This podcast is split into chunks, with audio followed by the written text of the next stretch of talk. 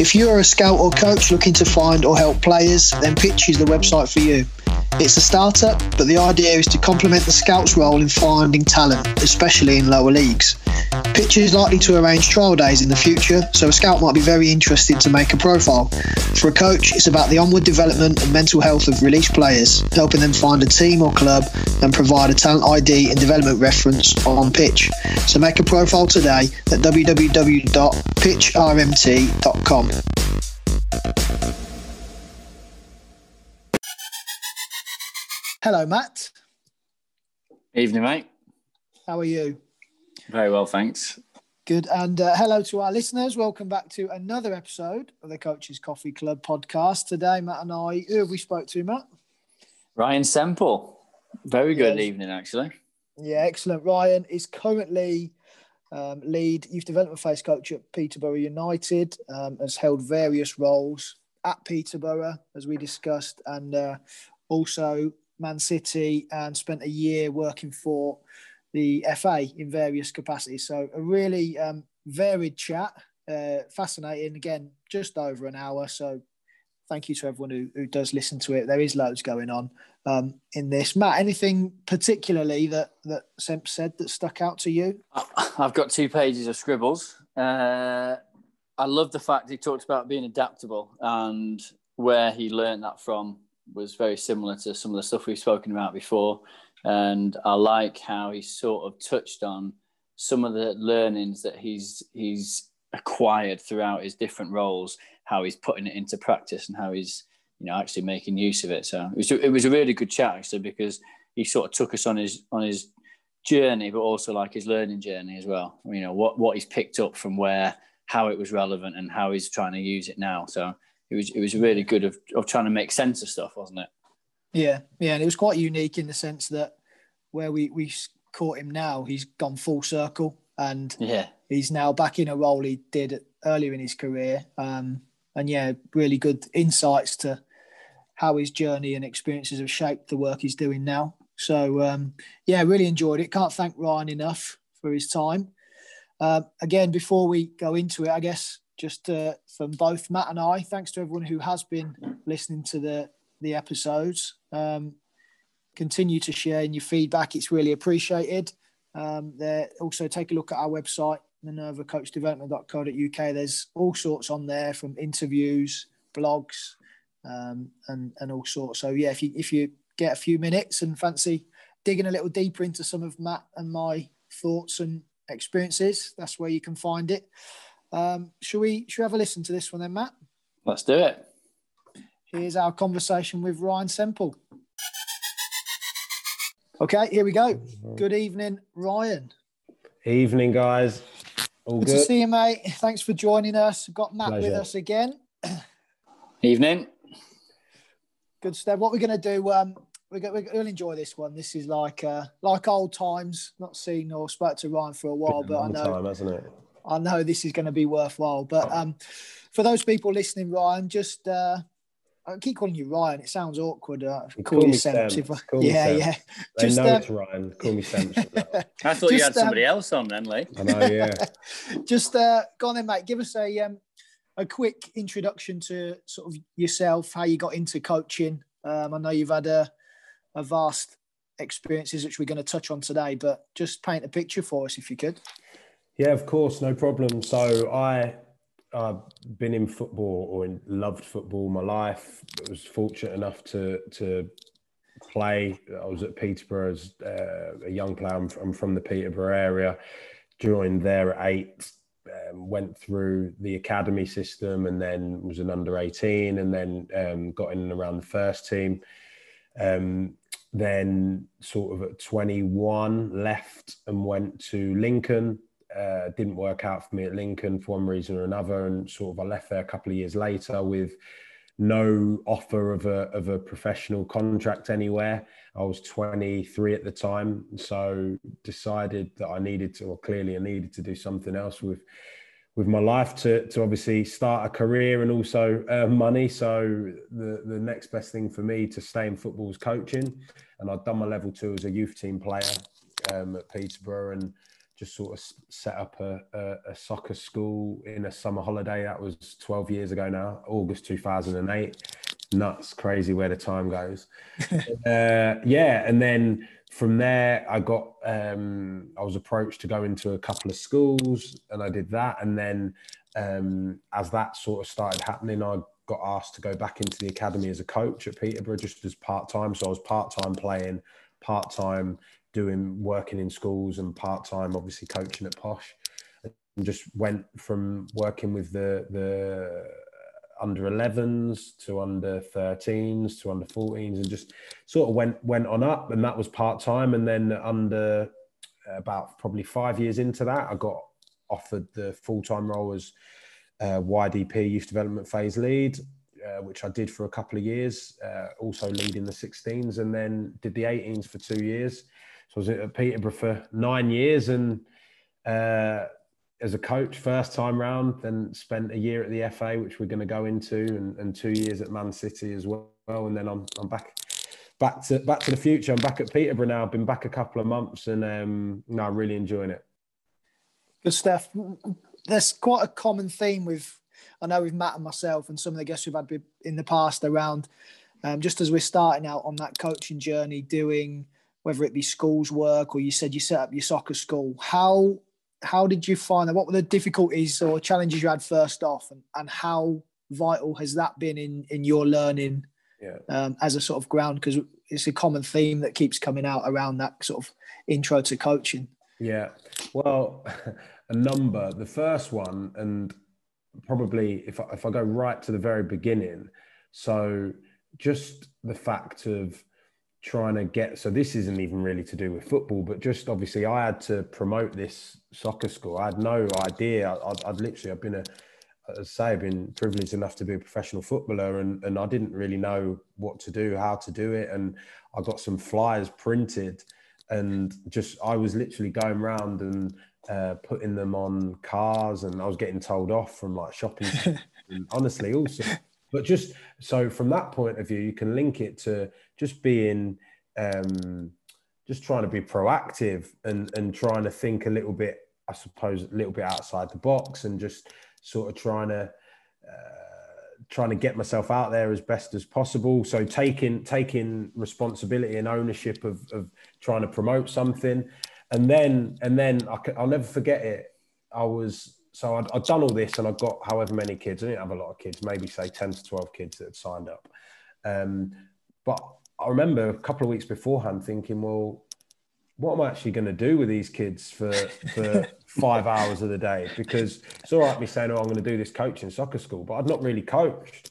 So again, planning of how to be to plan sessions, how to I've done a little as I said, I did my I've done my level two, but how you structure a session, how you uh, link certain things. So I, I, wanted to make sure, although it was fun and, and as I say, whether it was a soccer school or working in schools, I still was very serious about trying to teach and trying to learn, uh, help these these children learn. So I wanted to. So I had a, I tried to have a theme each day and tried to every practice I did was around a certain theme. Um, and I look back now and think that I was I, I literally was diving in at the deep end so so crazily, really. But just because one, I, I, I had to, and two, I just thought, well, why not? I might as well have a go. And and just that, I suppose, just go going for things, practicing things, and and not worrying. Well, I did worry, but not worrying too much, and it's certainly not stopping me in regards to making mistakes and um, learning learning on the job learning on the job and not being fearful of that. Sam, so when when you did this, so you said you were 23. Yeah. What what what did it feel like having coming out of that football environment? Yeah. And then having to go and do you know like a, a real job where yeah. you know you have to go and make all that yourself and yeah. you, are basically just reliant on yourself to do it. How how did you feel doing it?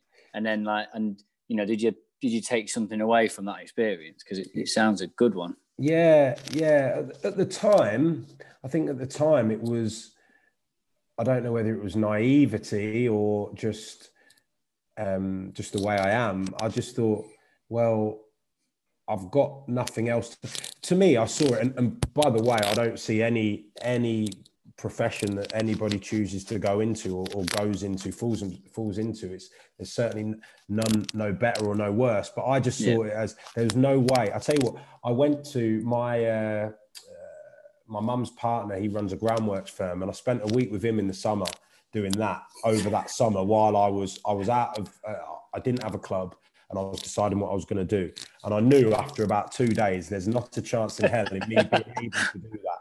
And, and absolute respect to anyone and obviously so many people uh, labour and work on sites for 20, 30, 40 years because it, it absolutely finished me off.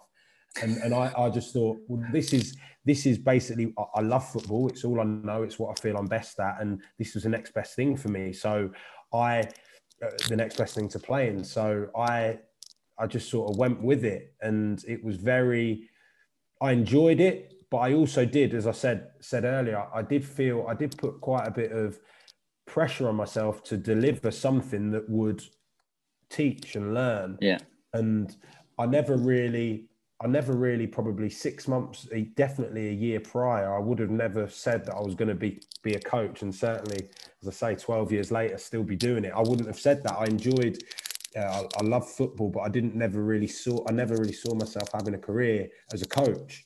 To be honest with you, I don't know what other people thought. I've never really asked anybody else at the time, but um, no, it was it was a, a, real good experience and one again when I look back, I'm quite proud that I did it and, and stuck at it because I did, as I say, I started it and and there were tough times where I was out every night of the week, literally every night of the week. By Friday night, I was out because I was either playing and training myself or yeah. coaching, and uh, and then on a Saturday, I would play myself. On a Sunday, I would coach. And, and I would obviously do the games program on a Sunday when I was still doing the younger ones.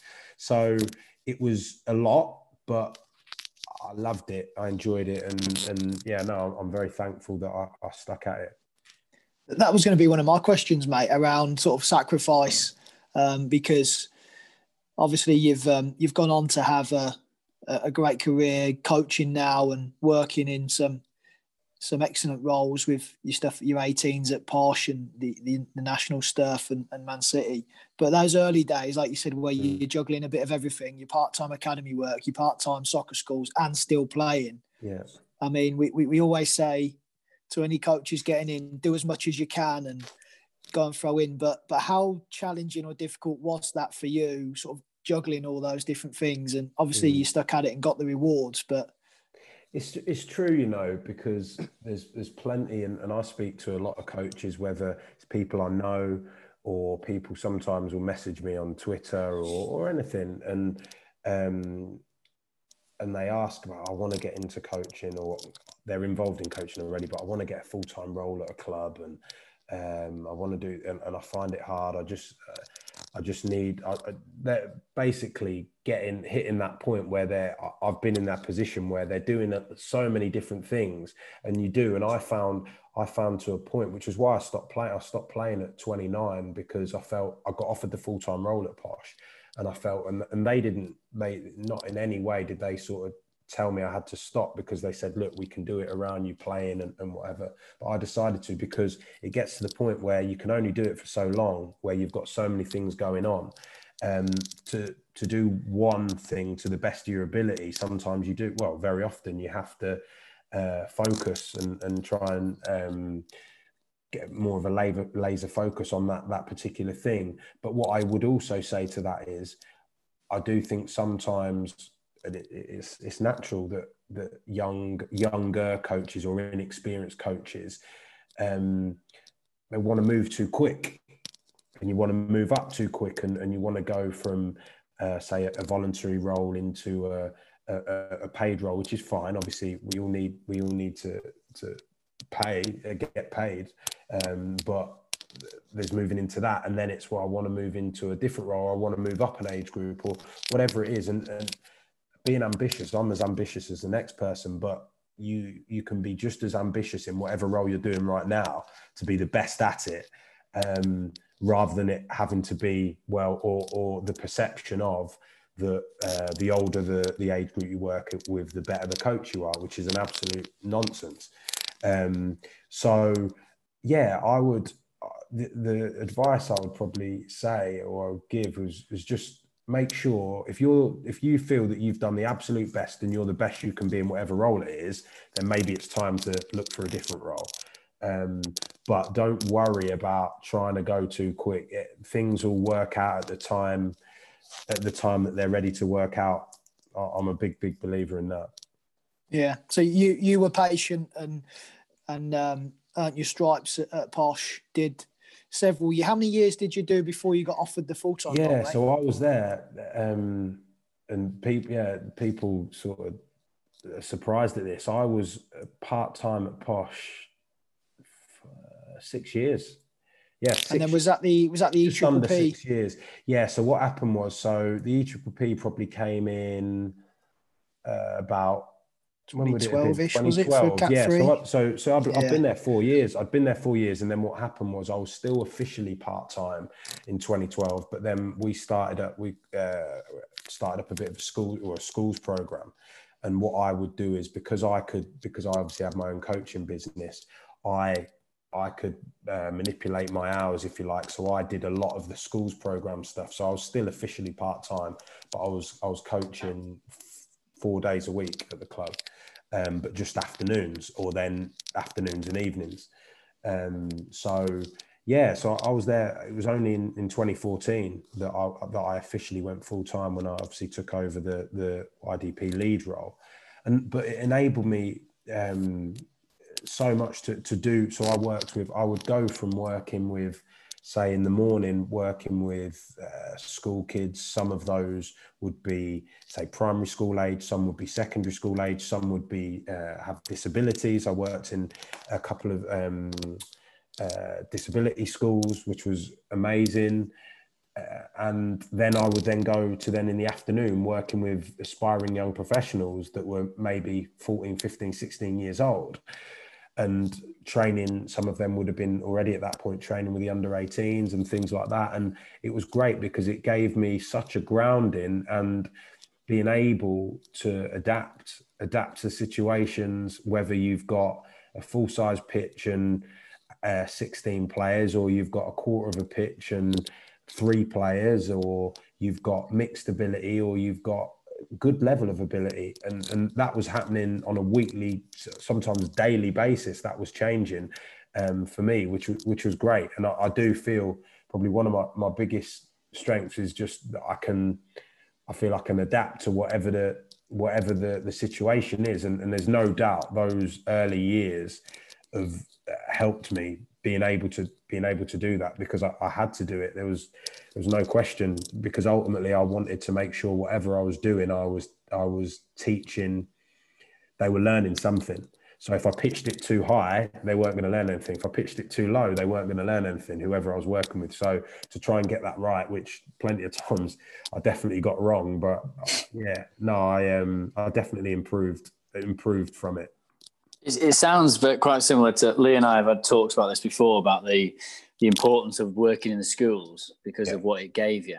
Yeah. Um, and like you said, you know, you could plan for five people and then have 30 turn up or the other way around. And yeah. the, uh, the difference of ability in one class as well can be, can be massive. Yeah. Um, what, what else do you think like helped, you know, what, what else would you have took from that experience into the, your part-time role coaching yeah. and how is it how did that help you make that step on because you mentioned earlier like it gave you know doing that work gave you good perspective as well yeah. um, and then you talked about it being adapting as well did, did the actual lessons and the way you structured them and the themes you talked about was that mm. stuff that you transferred into your coaching as well yeah for sure i think it's that it comes back to planning and just being able to to plan but again the balance between planning t- too much and then it's a completely different it's a, different set of players or a different uh, number or different area size if you plan too much and too structured yeah.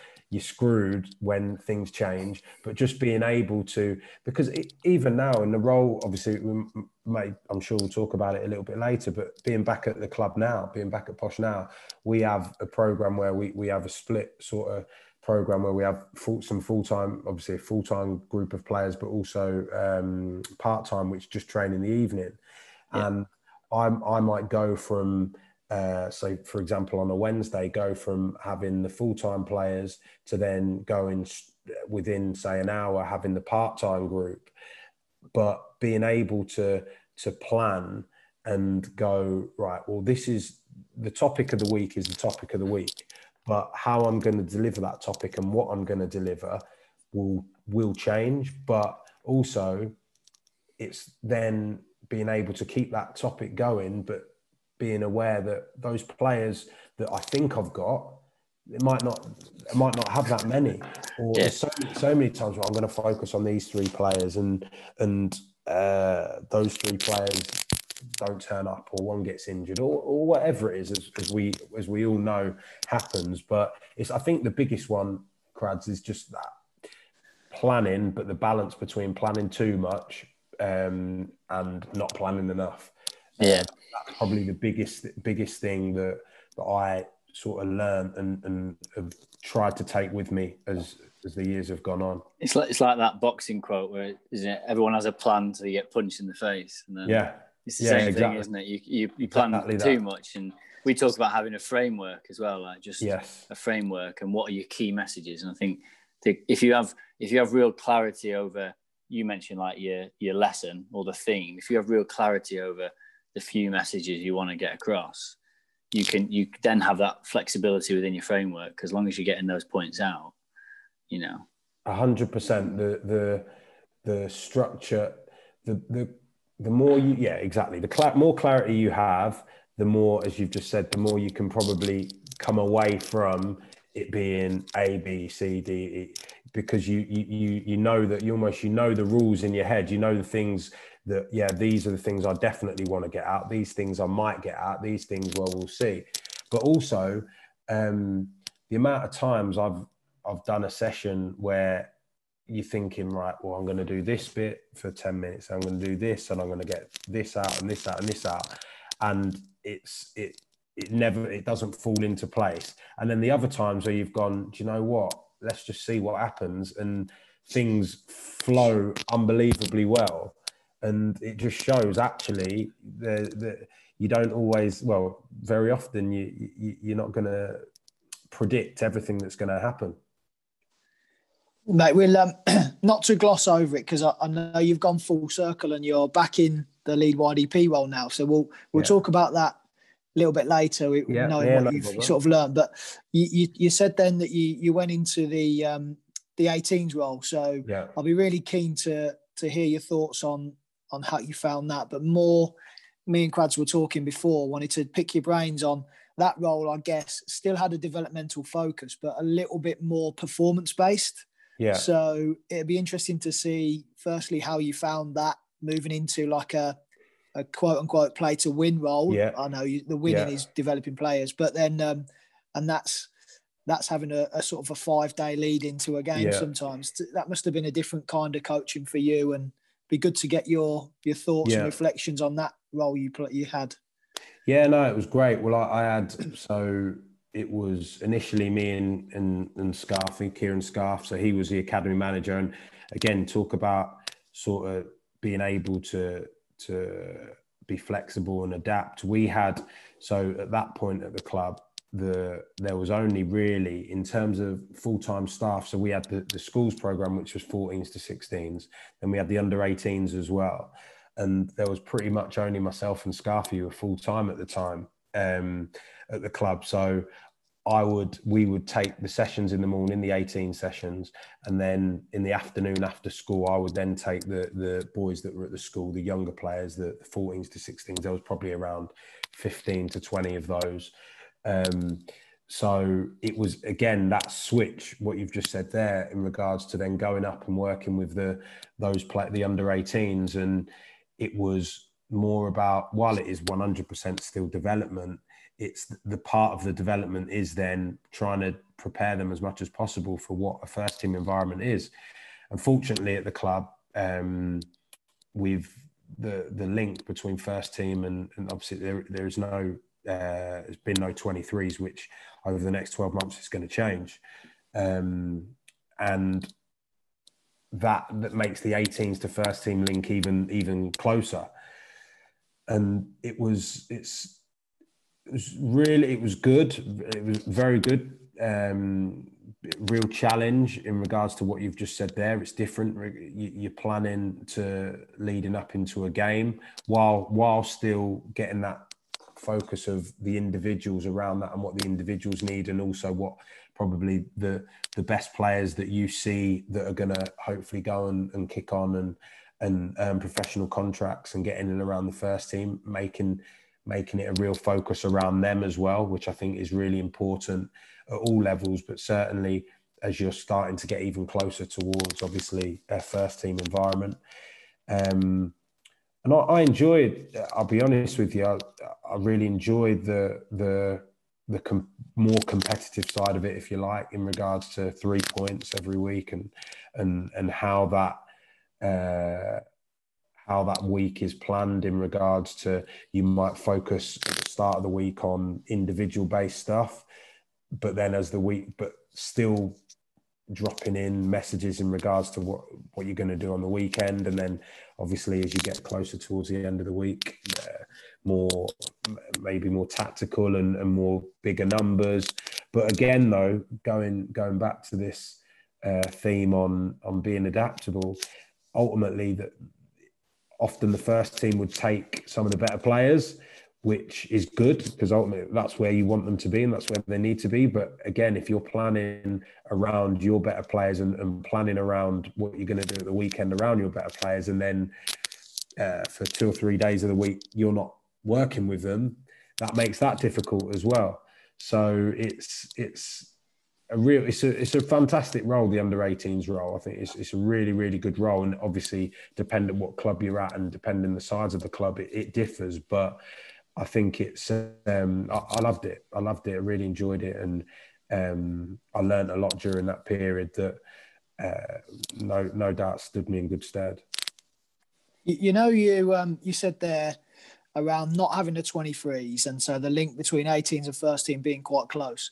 Was there anything in particular that you found the players or you needed to work with with the players to give them the best chance of stepping into the first team and being being mm. ready for that?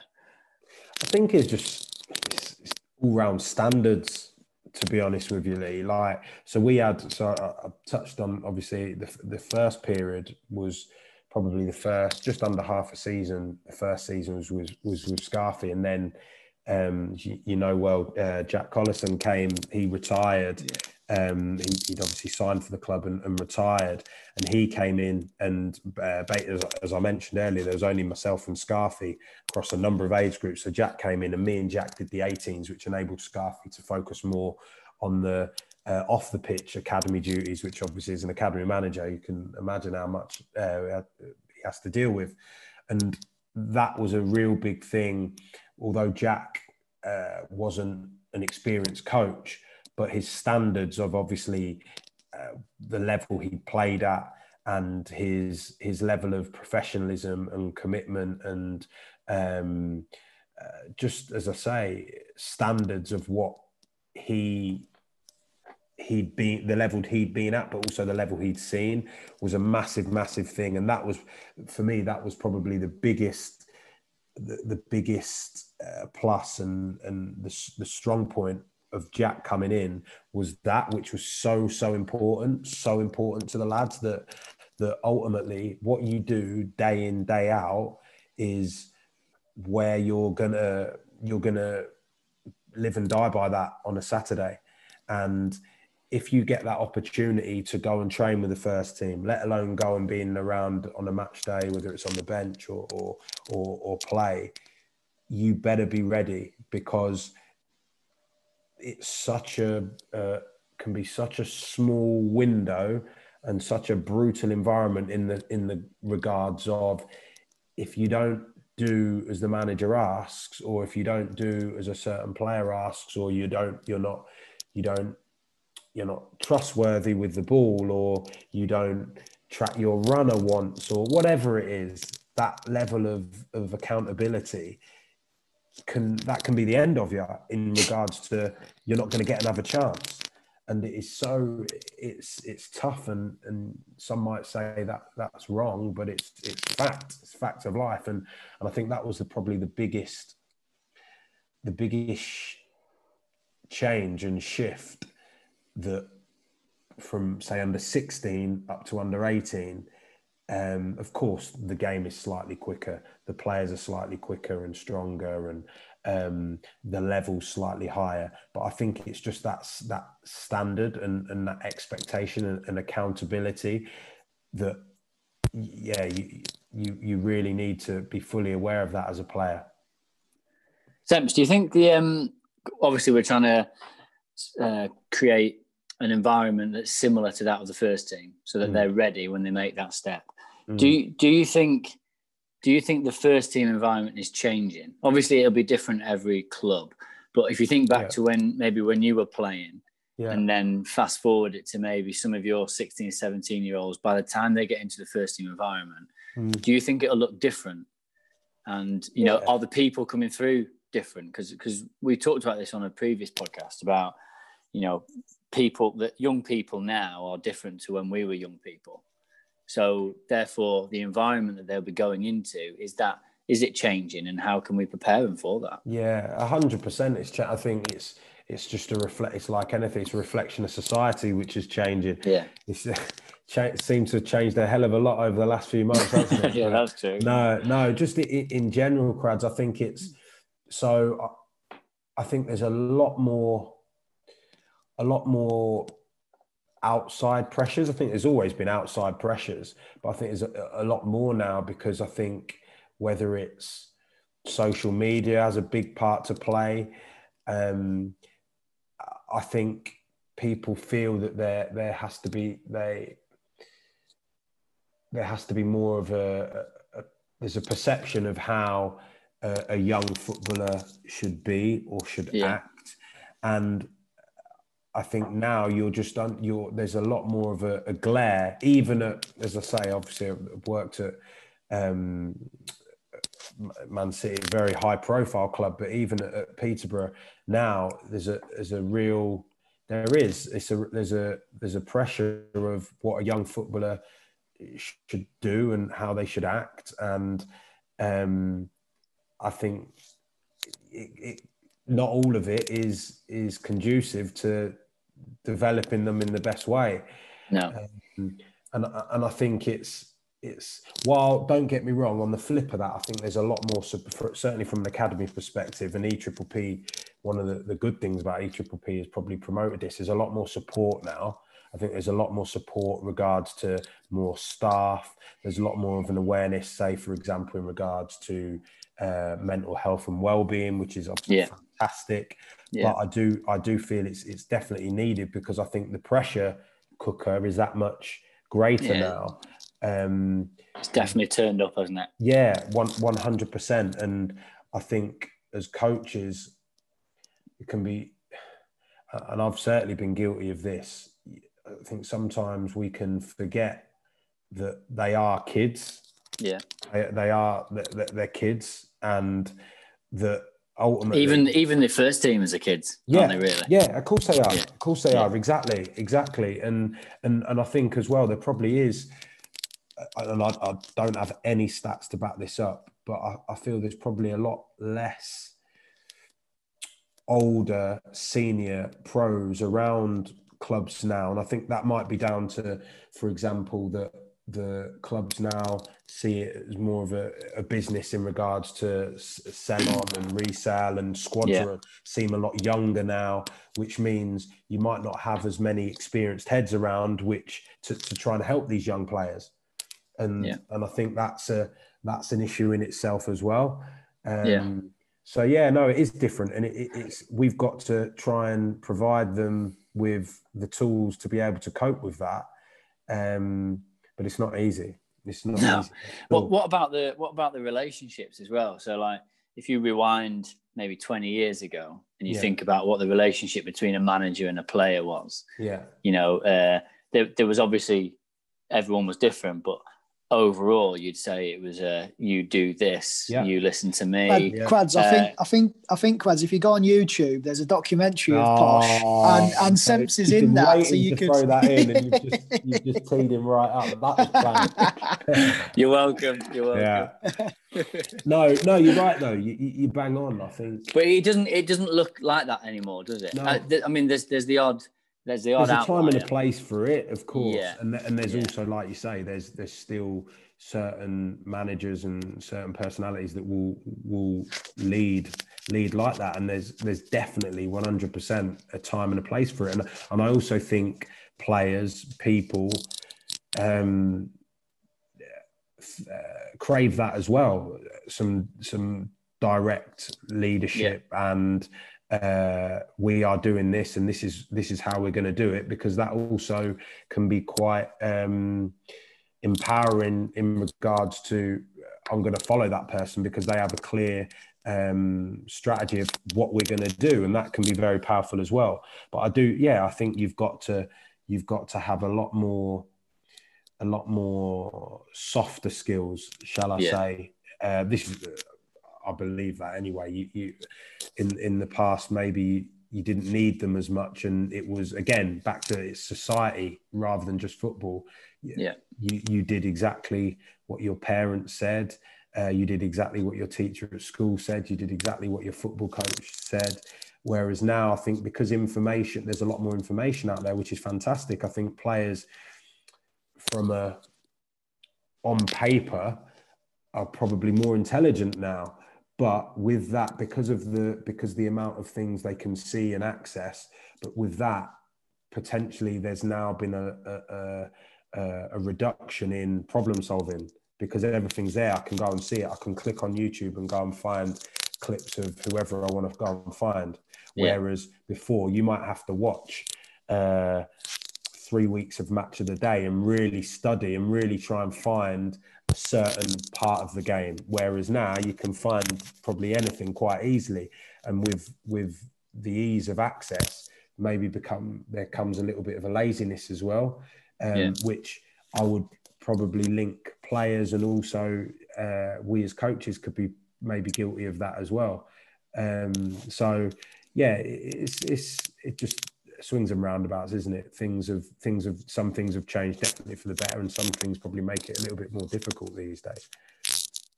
I was having a conversation today, and this person I was chatting to made a really good point around that sort of thing. That maybe now some of the what could be seen as old school values, or coaching values, are starting to come back in Yeah. because maybe, and this was uh, the the the whole the youth award way of doing things was very much to the opposite end of the spectrum. So it was Yeah. Traditionally old school would be classed as command style, stop, stand still, do this, do that, and then it went well it was a realization that's not the only way. Yeah, And coaches kind of went to the other extreme of only asking questions and yeah, letting the game be the teacher. And now we're kind of realizing, Story time over a tactics board. yeah, yeah, now we're realizing actually we, we maybe need to to use some sort of hustle at the players to get that energy and yeah, aggression in the game controlled. Like by aggression, I mean Yeah. pressing, running, Yeah. that kind of stuff. We're finding the blend, aren't we? Sort of back in the middle rather than being completely one end. yeah. No, for sure. I think anyone who's got got kids will testify to that. You you you go from trying to get them to uh, learn certain things by whether it's drawing or playing or whatever to know uh, you must hold my hand when you cross the road. You're not gonna you it's it's just it's it's certain things that you you have to you as the teacher you as a parent you as the coach have to work out well no this is the right thing where they can learn and learn themselves versus no they need to know this is what you do and i'm telling you and you can't you don't deviate from this. And and that the, the best coaches the best teachers know when to do which one at the right times and how much. Um because yeah it's bang on. I think of course there's 100% 100% room for both for uh, more dictator style and then also yeah uh, you you learn and work out what went well what went wrong and, and next time you'll do it better. Yeah. So just moving on from Posh then, because I know we'll come back to that. You yeah. you uh, you had a really exciting opportunity to go and work with the FA for a, a year. Yeah, tell us months. about that. That sounds fascinating. I know you got some some insights to share. I'm sure. Yeah, it was amazing. It was amazing. So I I spent twelve months um, working. So I did six six different placements across the twelve months, and it was mixed. So I did some. I, I worked with the um, FAYCD, so the the um, youth coach developers who work in clubs, working academy academy clubs in the elite game, working with coaches, going through their their coaching badges. More often than not, it was the A license and the Advanced Youth Award, and then obviously going back into their clubs in their in situ visits and supporting them with that, which was which was amazing. Um, so I did that. I also did worked as with the county coach developers, which did a very similar role, but working within grassroots. So more B licenses, your youth award, your um, uh, level ones, level twos, which was fantastic insight because I've, I've not done up until that point, not done any coach education before, never worked in sort of uh, in in that capacity in supporting coaches. I then spent um, I worked on two camps with the under 16s and 18s as sort of a technical coach and various sort of roles within that within that. So we had two two camps um, playing against uh, three or four different uh, national teams, which was amazing insight. Again, to that, at that point, first time I'd worked with players at at that level um, did some work with, uh, with yourself, the regional coach mentors at the time, um, which was which was great. Um, working obviously again with grassroots coaches and, and supporting them, which again I'd never having been a player at Peterborough from such a young age, and then obviously then going into coaching and working in schools, but not really working in grassroots clubs. That gave me such a uh, um, an understanding, a, a, lot more understanding of what volunteer coaches go through, uh, working with obviously um, working in grassroots clubs, which was which was amazing. Did some time at the PE unit again, which was quite similar to what I'd done working in schools and with um, community foundations.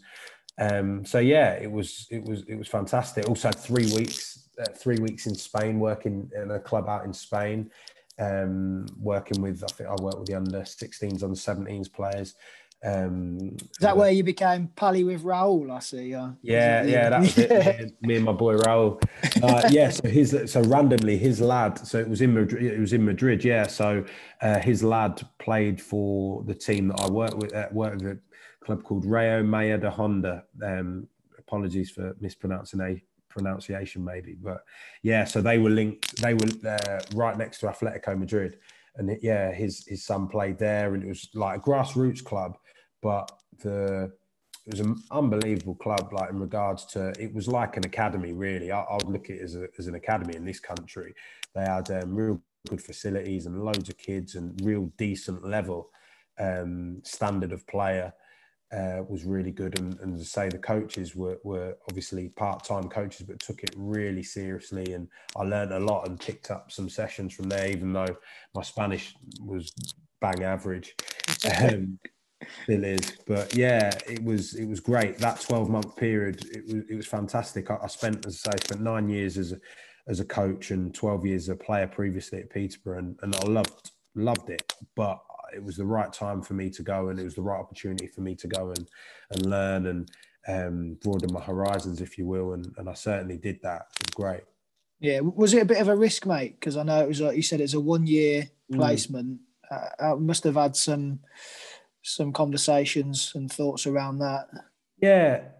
Again, it's similar when Crads asked me earlier about when I started coaching and, and started sort of the soccer schools and that. I didn't really I did. I definitely thought about it, but I, I see it as as bigger risk staying in in the same environment and in the same role without necessarily grabbing the opportunity and every everybody's different of course you can stay in the same role for 20 years and if you're still learning then then fantastic but i just i felt for me at that that point i'd obviously done different roles at Peterborough. I'd worked from the under under 10s, under 11s, all the way through. Um, and it was a, a, great opportunity for me to go and do something different at a, at a, real high level, not just working with players, but also working with coaches. Um, and I, I basically I, I, backed myself that at the end of the 12 months I was going to be better for it and uh, hopefully I would obviously find a role that that reflected that and and be fortunate enough to get it, which obviously um, ended up happening. So no, it was it was it was a risk, but I'm glad I took it. Yeah, great stuff, mate. One thing I wanted to just touch on, going back a, a little bit, you said there around you did some coach ed work and were working at developing coaches. As yeah. a lot of your experience have been coaching players, and yeah. I'm adamant that it did for me. It'd be interesting to hear Matt's thoughts as well. But did coach education and getting on that side of things, do you think that helped improve you as a coach? Yeah, massively, massively. Because I think what what it did, what it did for me was it made me look at things, look at things through the obviously through the coach when you're coaching you're looking at it through yourself through your own eyes but looking at looking at it through a different coach's eyes and go okay well they've got the trade-off of of uh, of one thing to another. So it might be for example well again so if, if i'm if you're working with a grassroots coach that wants to get a certain aspect of the game out um, but can only do it in a quarter of a pitch with uh, for half, for an hour, or again, his players have uh, his or hers pl- players the, the, number that they thought they had they haven't got. Um, what what it, it just enabled me to look at probably grass grass certainly from the grassroots point of view when I spent the time with um, wonderful lady Jackie Jackie Bushell with as a county coach developer um, from her learning off her in regards to how she how she evaluated a coach's session with all those different things going on and not just looked at well they've not um, they've not corrected the body shape of uh, little Jimmy when he received that ball. But actually no there's so much more going on than just that that this coach has got to deal with uh, it's just a real appreciation of of um, the amount of things coaches have to deal with. And, and I feel again, I've been very privileged. Although I've uh, say I've worked in different environments, I've I feel I've been privileged to work in academy football for as long as I have. And while I've worked at different levels, it's still a decent standard. And uh, and I'm I'm very privileged for that. Actually going and, and working with coaches and from a grassroots perspective, it, it's different. It's different, and you have, and I just have such a an appreciation and respect for them, um, for for for the the amount of hours they give up for obviously very often no pay whatsoever and they're doing it because they just they love it and they want to give back whether it's their own children that are involved or or not it's um it's yeah it's incredible it's incredible and, and there's there's absolutely no way the game would survive without um, without these these kinds of, of people doing what they do. So that was that was the biggest thing, Lee. I think that I took from it was was that, and just then when I'm going back into my own environment and coaching with the players I'm coaching with, just an appreciation of look, you've you've got a real good environment to work in, so make the most out of it, basically. Yeah, I um through the mentoring that I did in the past. Yeah, I, I think I'm I still believe I learnt more from those I mentored than yeah. than I could ever teach them. Just things like communication skills, yeah. multitasking, yeah. like pure enthusiasm on several like when it's hammering down and they got hardly any equipment, but they just do everything for the kid. It's fascinating. But um, I want to I want to dive into the, the the complete other end of it. You also had experience at the, the highest level of, of youth football in our country. Yeah. You said you did two camps. I, I, I'll, be interested to hear what sort of a, a camp looks like and then yeah. what you learned from being in and around that environment and working with those players and coaches. That must have been Yeah, it was, it was top. The, big thing that initially hit me when I, because what APSA say with a camp, you have a um, say you have a camp. Uh, the camp's going to be in maybe six weeks' time. You have pre-camp uh, get-togethers and meetings as staff, as staff, and a lot of the work was done before I I started to get involved in in the meetings. But um, in regards to the level of detail the planning for it because you've got maybe a, a, a, 10 day period right where you've got these players and you've got maybe three games. Um, so you might have the first the first game um, in the lead into the first game you might have three days. But then after that you're you're almost a game every other day or every couple of days. So the level of detail of planning as to uh, to the to the 30 minutes, not just to the hour of what you're going to do and, what the players are doing and what time they're going to eat. And then uh, from then eating, then getting down into um, uh, training or a pre session meeting. Um, then the, the, session, obviously, um, the post session, what they're going to do, uh, preparation for the games, the the the number of staff you've got to to manage that was a big one for me just from a um, a management point of view. So I work with Neil Dewsnip on both camps who's highly highly experienced um, many years at Everton. And then obviously he spent I think six years five five or six years with the FAs now now director of football at Plymouth um, Plymouth Argyle. And he he just his management of and delegation to staff was was as good as I've ever seen, and just a real eye opener of, of how you would manage a multidisciplinary team and allow them to get on with what they need to get on with, but ultimately still be the the the leader, if you like, when a decision needs to be made to make it. Um, so that was that was fantastic. It was it was really really good, and um, again the with the level of player working with, this while of course you're still going to make certain uh, mistakes or not mistakes necessarily, but do when you reflect, do things differently. But just making sure that the sessions uh, they're on point to as absolute uh, as most as much as you can preparing for for every eventuality.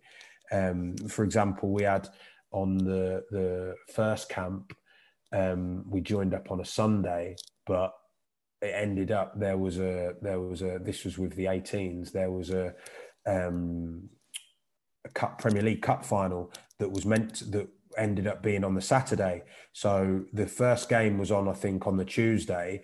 Um, all of a sudden, uh, sorry, the cup final was on the Sunday and it was supposed to be on the Saturday. So all of a sudden, it was, I think it was maybe seven or eight of the players in the squad had played in that game. So then Monday, they can't train. Um, and the, so it affects everything, but just the, but just being able to adapt again, going back to being adaptable and just the level of detail and planning that goes into um, making sure that obviously uh, the, the best players best players in the country at the time for their age, uh, they're getting the absolute most uh, out of the camp because, um, yeah, that's what they deserve, obviously. And, and, what about the players themselves, mate? What what did you notice about them that put them in yeah. that sort of top one percent of all the, the boys yeah. that play in this country? Was there any common traits? I think it's it's just consistency in decision making. Obviously, of course, they're technically very, very good, very good, and uh, often um, there that's what stands out, of course. But I think it's the level, the speed of decision, and the the level of consistency in getting the decision right. I think that's ultimately what what separates any any football player. The best players make the the best decisions the quickest and the most consistently.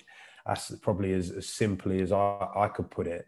And and that's how I uh, that's what you that's what you could see. You could see that um, uh, with with a number of the players, and it was the group. So the the the 18s group that I worked with, they just so the, the they'd won the World Cup. That so it was the 17s that had won the World Cup in the October, um, but they were obviously by by the by the October they were officially under 18s, but they obviously the tournament had been the qualification had been the year before.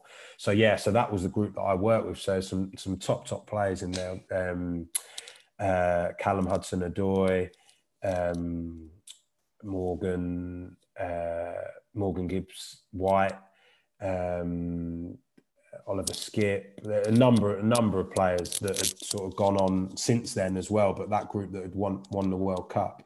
Um, so yeah, it, it was it was a top top experience, which which yeah was absolute privilege to be involved in.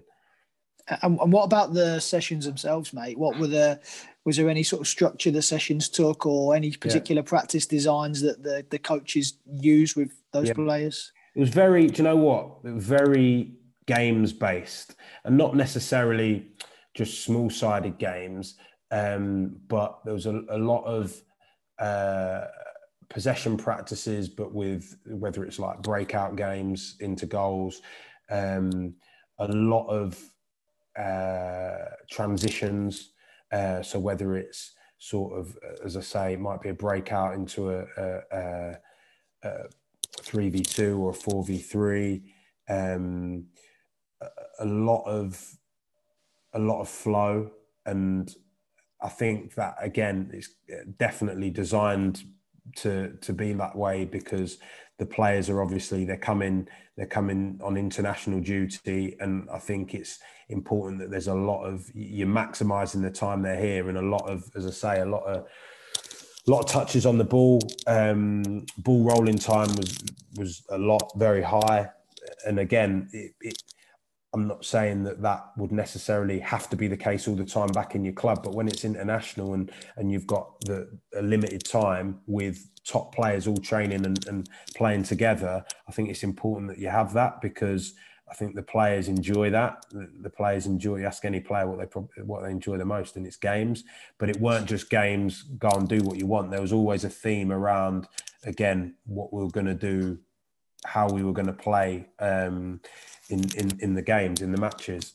So that was that was really evident.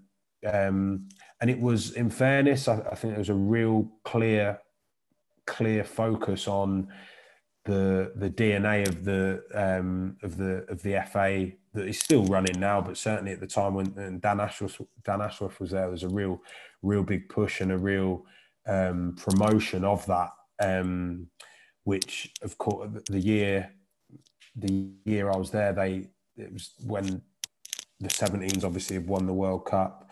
Um, the 19s won the Euros, didn't they? The um, the 20s win the World Cup that year as well. I think that the 21s lost in the in the uh, semis or the final, and obviously the first team lost in the semis as well. The senior team, sorry. Um, so yeah, so it was a it was obviously a real real good period, and you could see the the the the link and the the philosophy, if you like, going through the through the setups um, right the way through, which was no surprise that there was some some real success. Yeah, and it just co- just coincided with the year you were there, mate, as well. So well, yeah.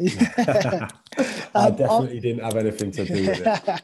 um, off the back of that, mate, you, you spent some time at City. Yeah. Um, again, working with some top talent, I'm sure. What yeah. what were your biggest learnings from your time there?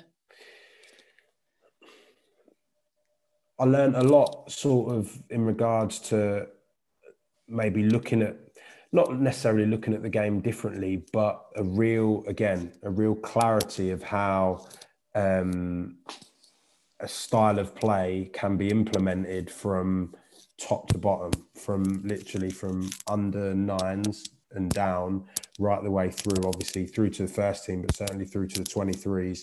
And the the absolute belief in that way of doing things.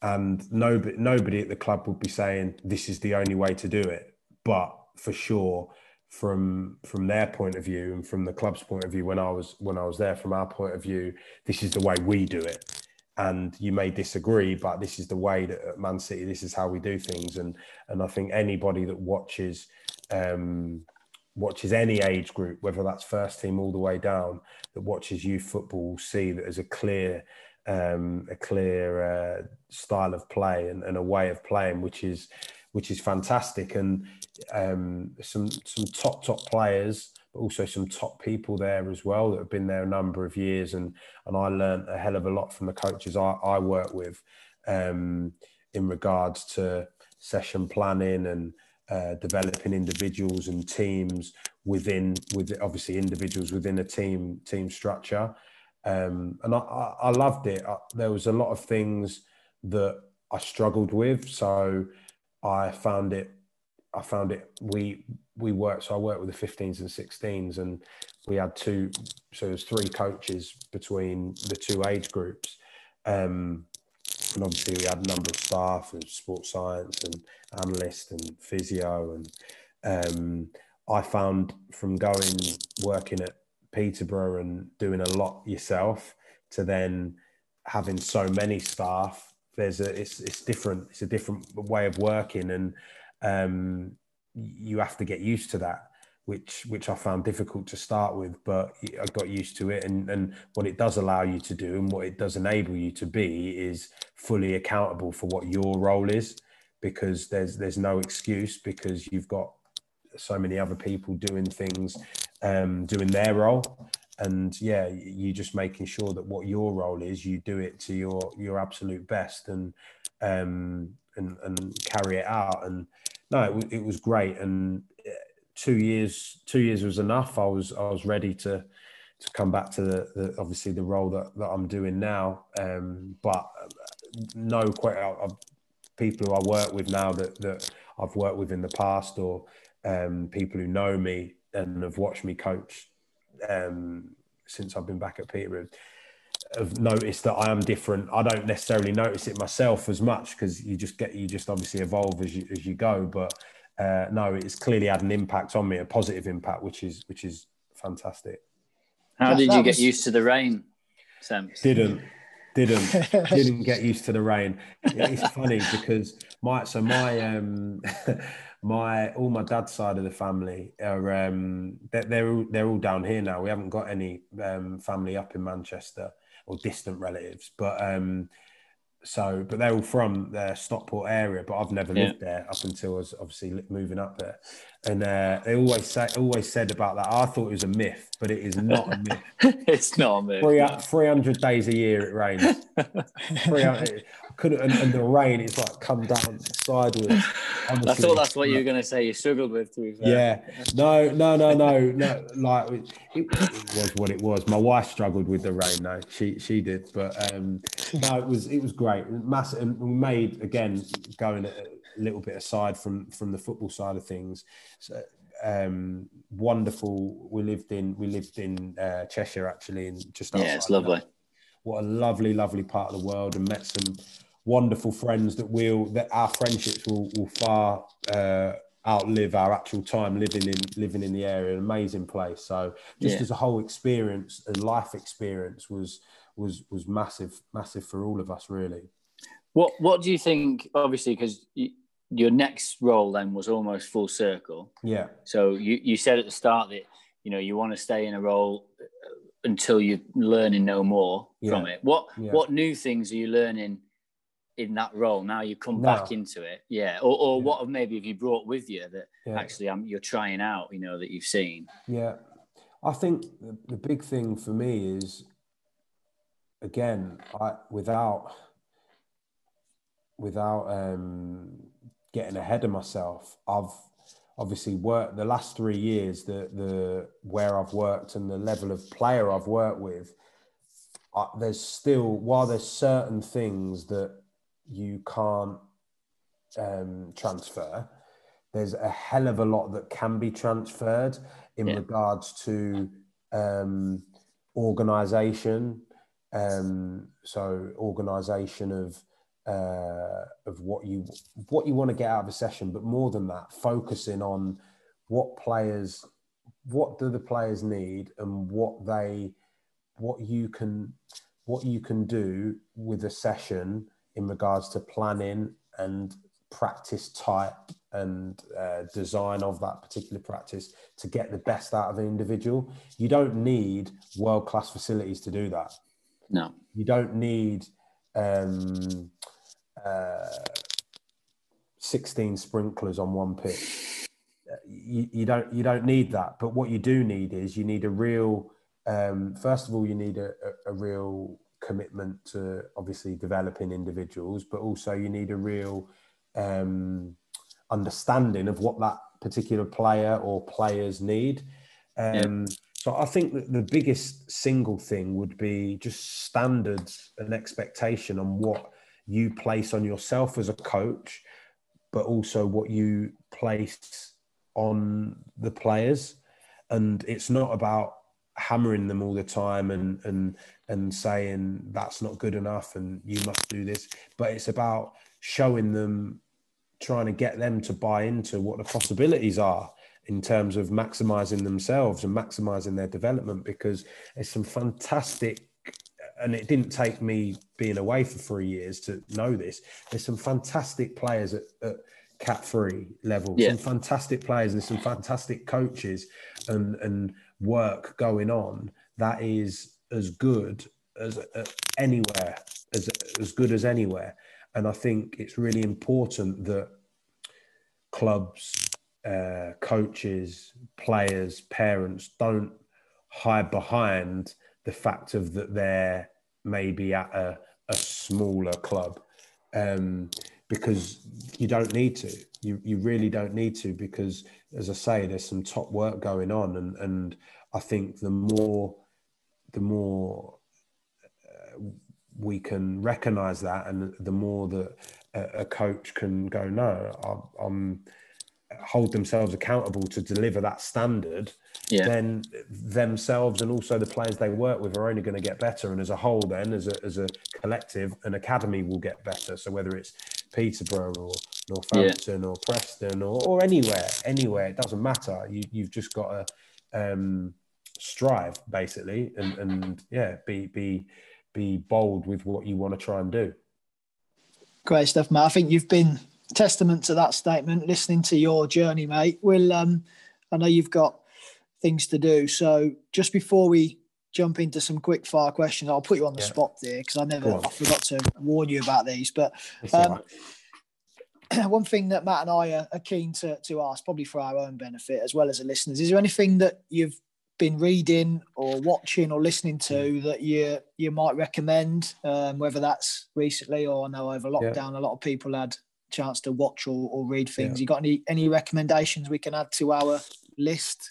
Yeah, what have I? Uh, I'll tell you what I did, which was really good. And there was a few of us coaches that did it. Um, and I've just bought his, his next two books over lockdown. Simon Sinek um, did, uh, you know, Simon Sinek, um, yeah, yeah, American yeah. author. Uh, start with why, yeah, Start with the why. So we did his book club I don't know if you in, in uh, okay no I've not heard top, of that. Oh, it was brilliant. So through uh, through lockdown, it was right in the middle of it. It was like sort of uh, through April. Really did it each week. He read the so he read. He would get people to read a chapter of his book, and then on a Friday, it was on a Friday night. He would then do a. He did a, a YouTube, um, uh, like a, what would you call it? Like not a podcast, live Q and A. Yeah, live Q. Yeah, so you would yeah ask questions. You would send questions through the week and around each chapter. So it would only be about that chapter. So each week it would obviously encourage you to read some more. So that was fantastic, and um, just learn starting with the why rather than the um, the what, how, and why. The why, how, and what, and, and starting with that and what why you do things and. Uh, um, uh, really opened my eyes and, and sort of got me thinking as to in, in football, but in general in life as well about why you do certain things. And and it's not about what you do it's more about why you do it that, that is more powerful. And if you can get people who you work with to to start seeing things in that way then uh, it can be really powerful and, and, great things can happen. So i've just bought his um uh his next two books the infinite game and can't remember the other one.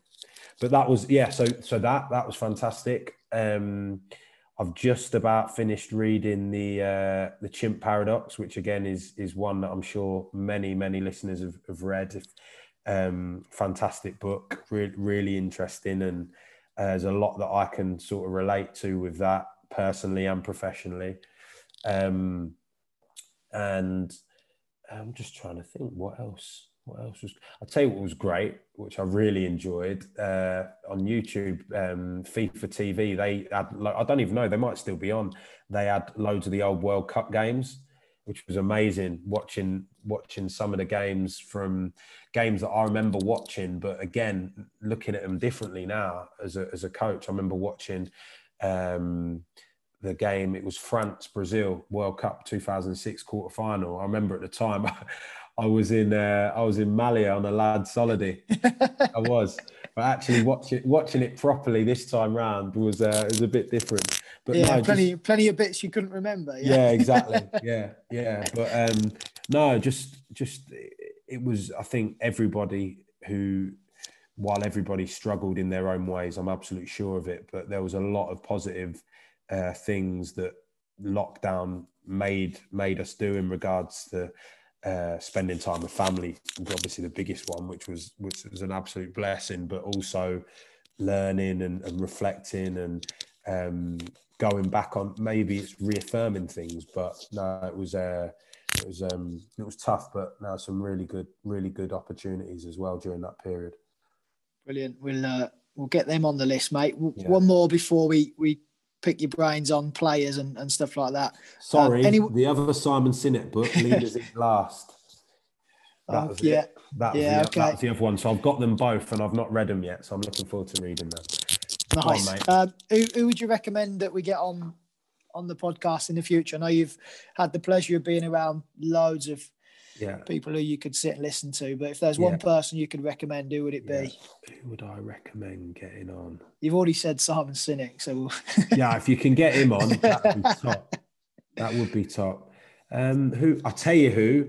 Well, uh, I don't. Yeah. Um, going on in regards to coach educators, I've got. You've done something with MJ already, haven't you, Matt Josie? Yeah, yeah, yeah. He was, he was so, the first guest I had on. To be top, fair. like top, top draw, Matt. Like someone who I've obviously he was my FAYCD when I was at Peterborough first time round. Helped me with my my coaching badges, um, and just someone that throughout the period since I've left Peterborough, I've, I've spoke to regularly and and, and learn. And every time I, I speak to him and, and listen, um, he was actually the one who said that I've changed a lot uh, as a coach since I've I don't. I, I, took it as a compliment, but I don't know whether it was.